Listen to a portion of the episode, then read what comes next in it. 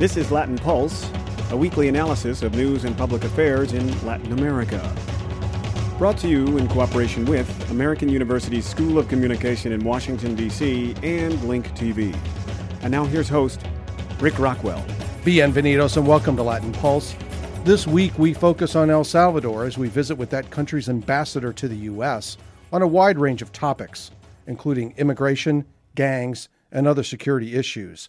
But first, Megan Ekhaml is here with our weekly review of news from around Latin America.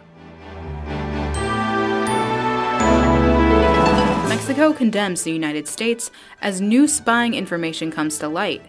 German magazine Der Spiegel published more information from documents from National Security Agency whistleblower Edward Snowden this week. Mexico's Interior Minister Miguel Osorio delivers a statement from Mexican President Enrique Peña Nieto. El presidente de la República the President of the Republic has ordered an investigation that will determine if there is evidence or not. It will also have to determine the likelihood that Mexican citizens or public officials at that moment participated in these activities. De ciudadanos o funcionarios públicos de entonces the NSA division, named Tailored Access Operations, attained former Mexican President Felipe Calderon's email. Also, the NSA may have spied on Calderon's cabinet members.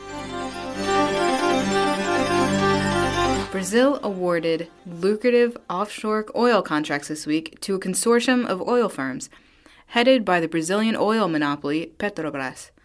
However, Protesters and striking workers went to the streets to demonstrate against the deal. Thousands of troops and security forces repelled the protesters with tear gas and rubber bullets. Doctors in Argentina say Agent Orange and other herbicides are poisoning the country. Workers handling the pesticides do not use protective gear and are not properly trained. Doctors say they are seeing more health problems among the people working with the chemicals. Crop dusters are spraying the poisonous chemicals too close to residences. The crops are supposed to be planted 500 meters from residences, but at times they are planted much closer. Monsanto, the company that makes Agent Orange, denies there are problems with the use of its product in Argentina. For Latin Pulse, I'm Megan Ekhaml. Thanks, Megan. Recently, El Salvador's top diplomat in the United States, Ambassador Ruben Zamora, visited our studios for a conversation on a variety of topics. With millions of Salvadorans residing both legally and illegally in the United States, comprehensive immigration reform topped the agenda. We'll devote most of the rest of the program to our discussion with Ambassador Zamora. Here are the pre recorded excerpts. Well, you know, at the beginning we were very helpful that uh, at last um, comprehensive immigration reform was going to pass or considered by the Congress in the United States. The proposal of the Senate is a comprehensive one, is something that we could work with, and is, a, I will say, a fun, an important benefit for our immigration uh, in people in the United States. Now we know that there are some troubles in the lo- lower house, in the House of Representatives, and on top of all the other problems that has come later on, shut down, the ceiling debit and so on, the whole thing seems to be put a, little bit aside. The immigration setup in the United States is broken already. Hmm? And is very costly, besides that. But secondly, the fact that there is a, a somewhere around 11 million immigrants that has no papers in the United States and this is bad for the United States and for them as well. And there is going to be one way to try to solve all those problems. We are still hopeful that at the end of next year we are going to have a much better situation, more clearly legally, more human in terms of the immigration to many so many countries to the United States. I realize that a large percentage of the Salvadoran population is either here in the United States or travels between El Salvador and the United States. I've heard totals as high as 20% of the Salvadoran population at one time or another is involved with commerce and immigration to the United States. So this is a delicate issue between the two countries. Are there some specifics that that you would like to see addressed in this comprehensive reform? Yes, you are right. I mean, our appreciation of the situation is that uh, more than 20% of our population is in the United States. Probably 2 millions out of 6 million in El Salvador, and 2 more millions of Salvadorians are here, either in a legal way or without any papers or legal papers. That is, but in the in this sense, for instance, one basic concern that we have is that more than 200 200,000 Salvadorians now have a specific condition that is called TPS. They have been having that for more than 11, 12 years by now, paying their taxes, getting employment, and a legal solution of a permanent solution of their status is something that I think is absolutely needed for for their for their well-being and as well for the a much better way to develop employment and opportunities of employment here in the United States. The Miami Herald has given you great credit, and one of the areas that they cited was that El Salvador had really improved their area of corruption in the past several years.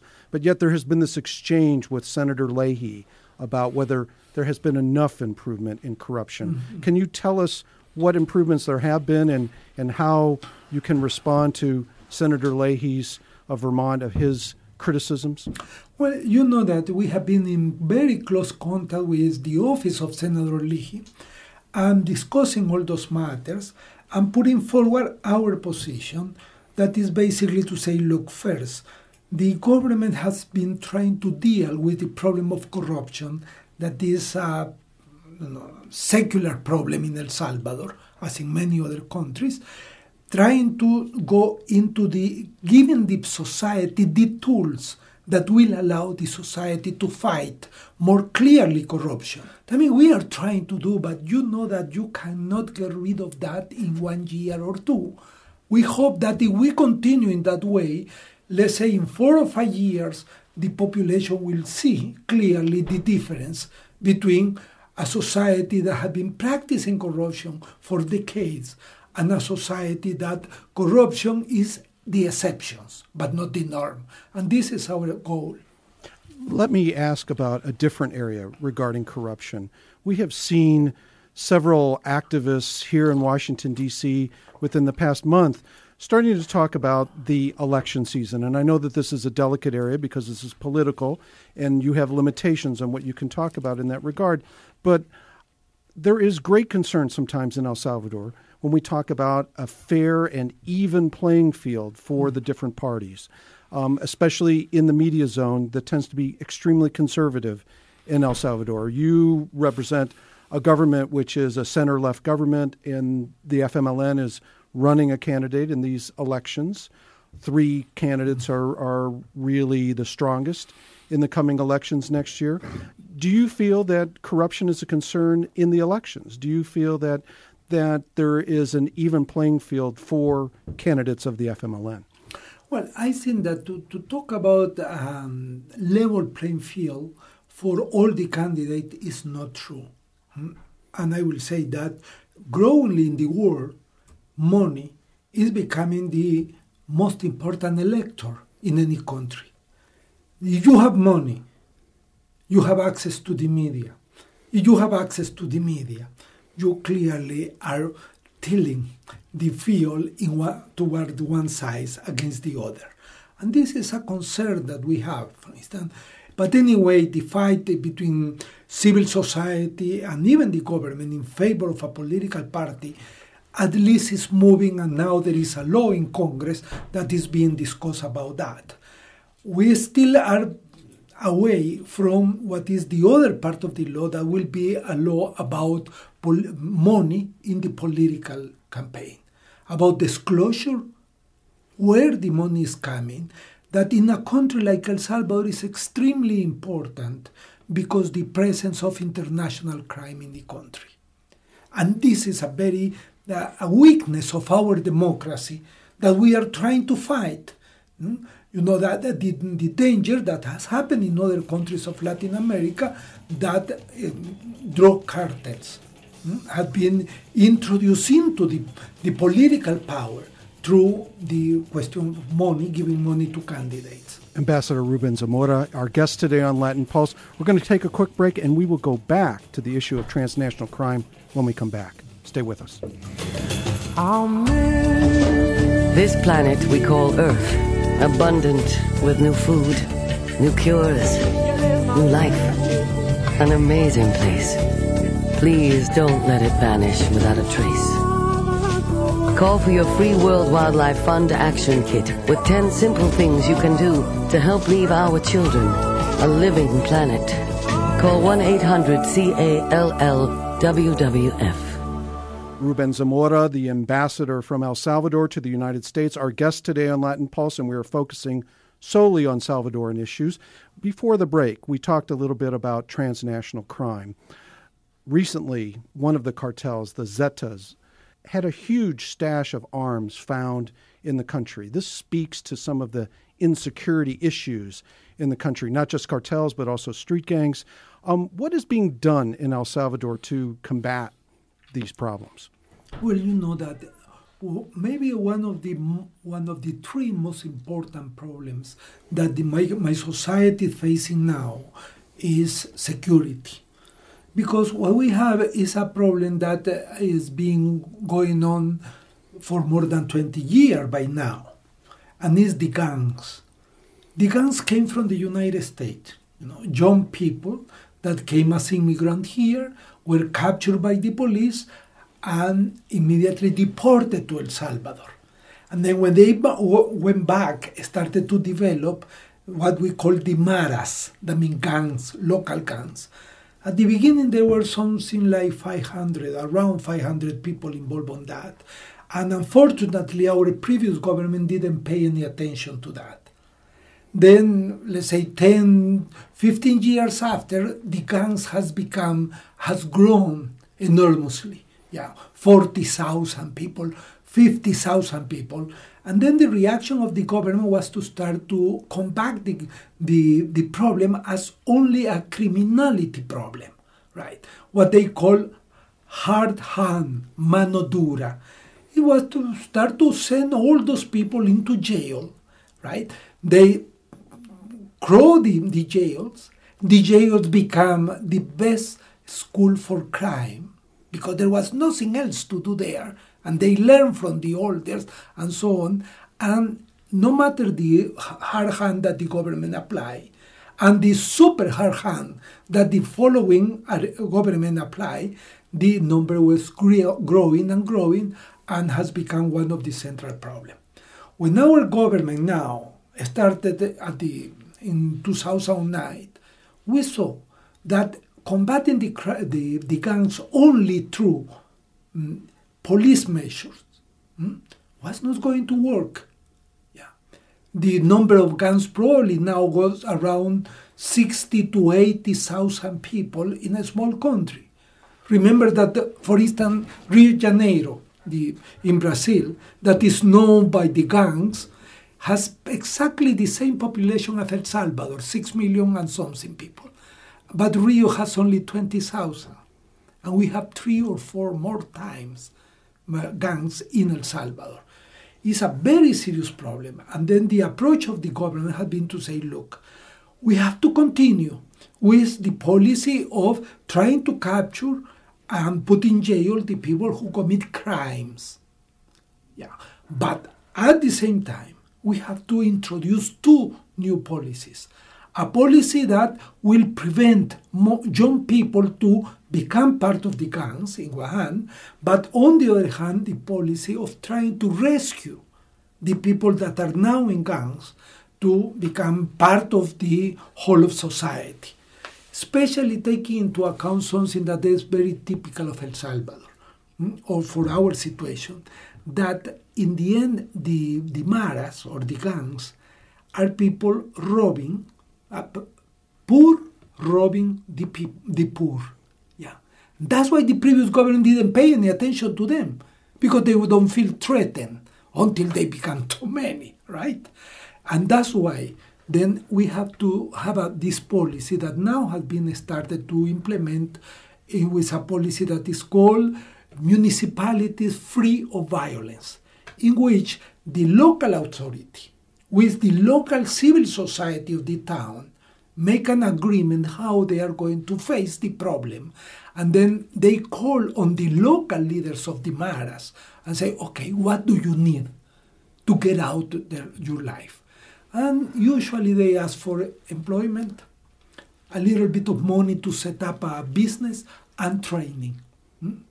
Learn to do something because they don't know to do anything that is, will be productive and with that then the whole process start to move them into society. It's difficult. It's going to take time. It's something that we are doing without not so many examples of how you do that, right? But it seems to us that is the only alternative. So these gangs that we're talking about, for those who don't track El Salvador, MS-13 and Barrio 18, two of the most dangerous street crime um, organizations in the world. Many people have have noted, and, and so um, one of the signatures of this administration, the Funes administration, has been this truce that has been brokered through the Catholic Church in El Salvador, lasting at least for the past 18 months or so. Um, there has been some concerns that that truce won't last past the Funes administration. And mm-hmm. so, can we talk a little bit about the truce and what it yeah. means? Well, you know, as you say, the the Catholic Church, a bishop, and other people were involved in trying to arrange a truce between the two main gangs that uh, will be somewhere around 90% of the people involved in that activity, right? And they were able to do so. Well, of course, visiting the jail, talking to the leaders, because the leaders were in jail, and trying to arrange. The role of the government was not to go into negotiation with them because for the government it's almost impossible to negotiate with the gangs because the first thing that the gangs are going to ask the, if the government is sitting in the negotiation okay let's do a truce seriously. You don't touch us right? And this is something that the government cannot do right? That's why the, the gangs arranged the truce between them. What the role of the government was to facilitate once they were willing to stop killing each other because that was a characteristic. Many of the, the homicides in El Salvador were made in fighting between the gangs among themselves, right? And then the government started to help facilitating the process of the truth. How? Moving the leaders of the truth that are in a prison of maximum security with a lot of limitation into a prison that will allow them a certain level of communication with its own people in order to put uh, the, the truth in, in practice. And that will happen, you know. And we have been able in El Salvador to get around the reduction of homicides is around 50%. That is a lot, you know. Is thousands of people that has not been killed in the last 18 months. Uh, the other thing was that we saw that the truce, very difficult was going to be to keep it. Hmm? I personally saw that no more than six months. Hmm? Was not going to last. But it had been lasting for now one and a half year, or a little bit more.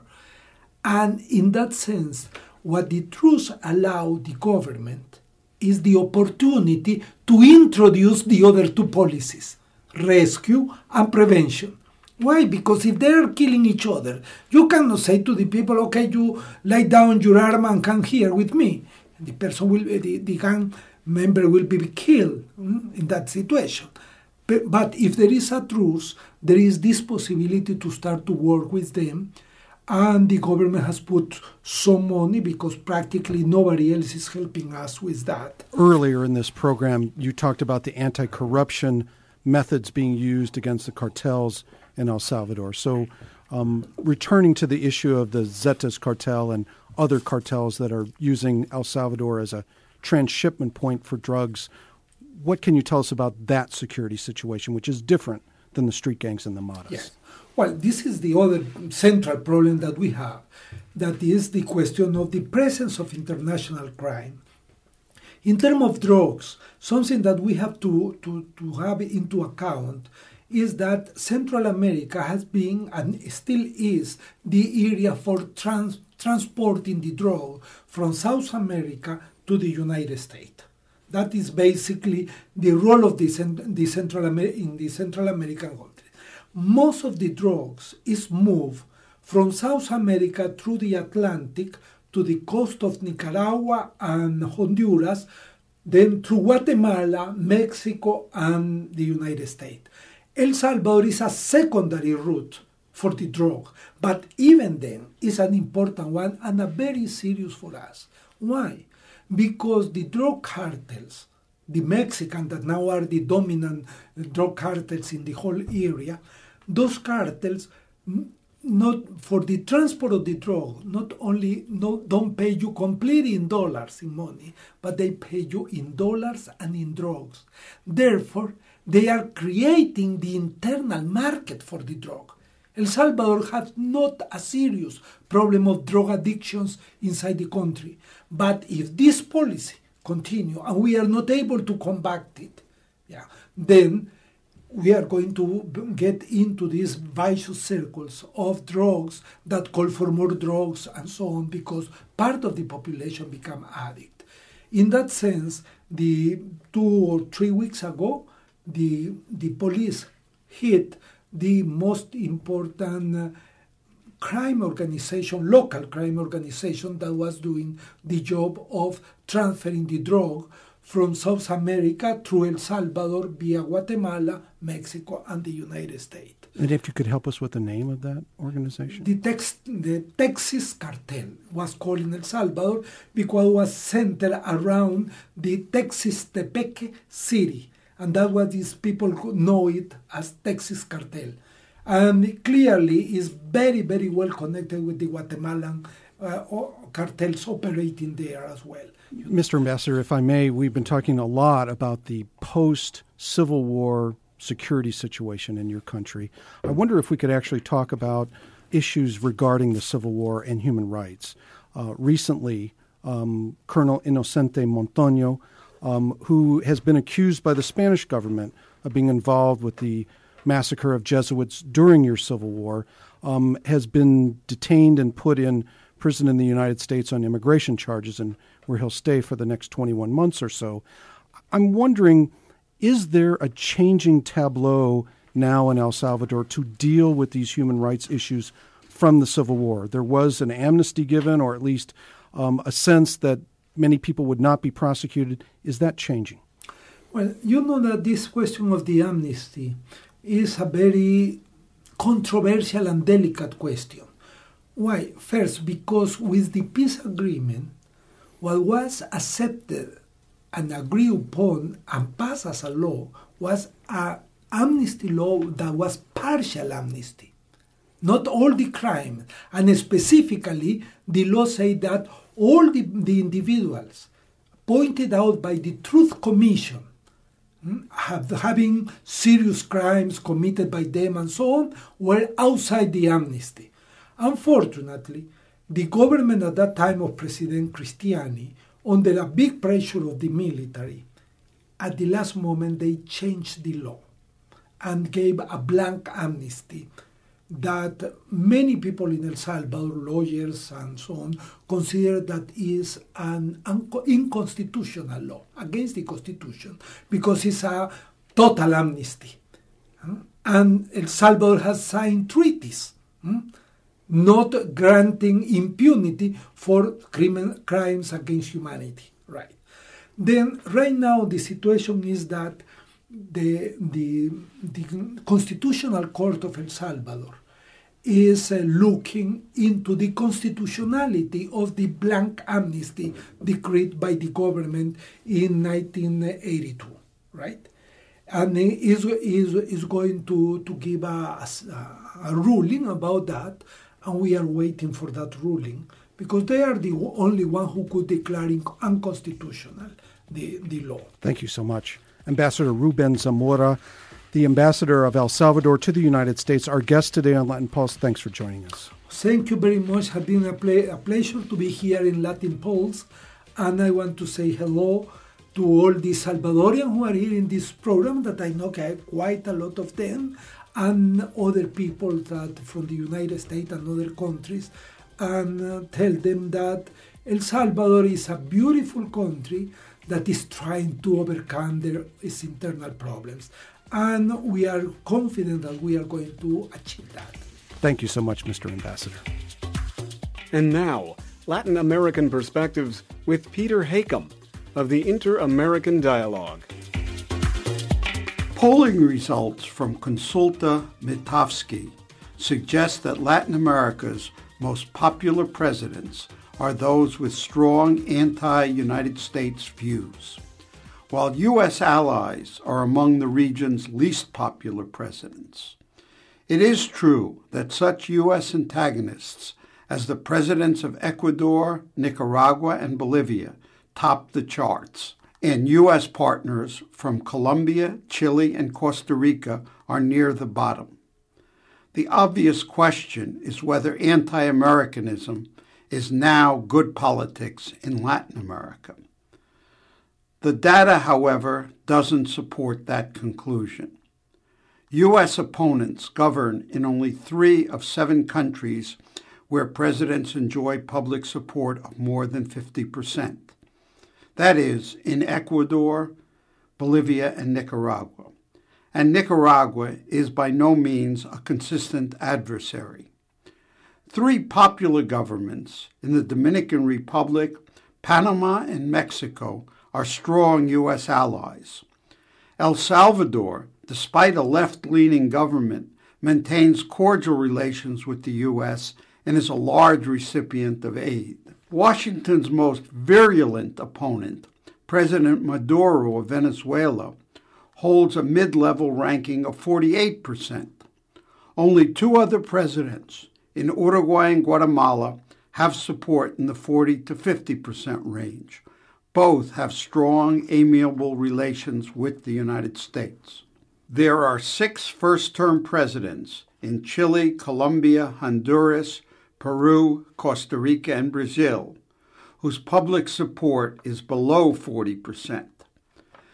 They all enjoy largely friendly relationships with the United States, but there is no single explanation for their political difficulties.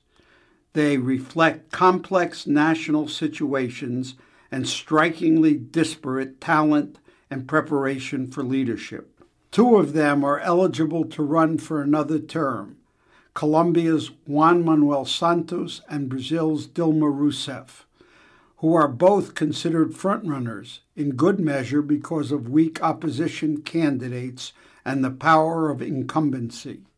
The popular anti American presidents of Ecuador, Bolivia, and Nicaragua have all governed for six years or more. In part, their public support reflects political skills and real achievement.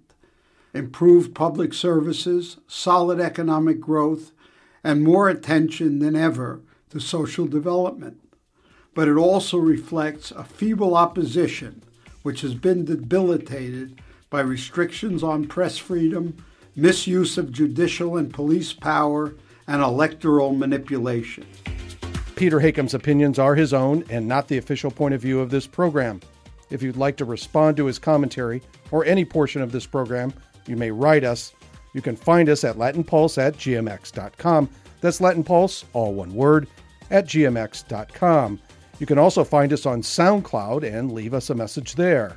To see the Latin Pulse archives of video programs on Latin America, you can check out Link TV's website, www.linktv, all one word, org and then forward slash Latin Pulse, also all one word. That's www.linktv.org forward slash Latin Pulse. Thanks for joining us this week on Latin Pulse for our entire team, associate producer Megan Ekhaml, and announcer Victor Kilo. I'm Rick Rockwell. Escuchanos otra vez. Gracias por su tiempo. Latin Pulse is produced in Washington, D.C. at American University's School of Communication and with the support of Link TV. Theme music provided by Link TV, and additional music from Canary Productions and Bath Time Music Publishing. This program is copyright 2013, Las Rocas Productions.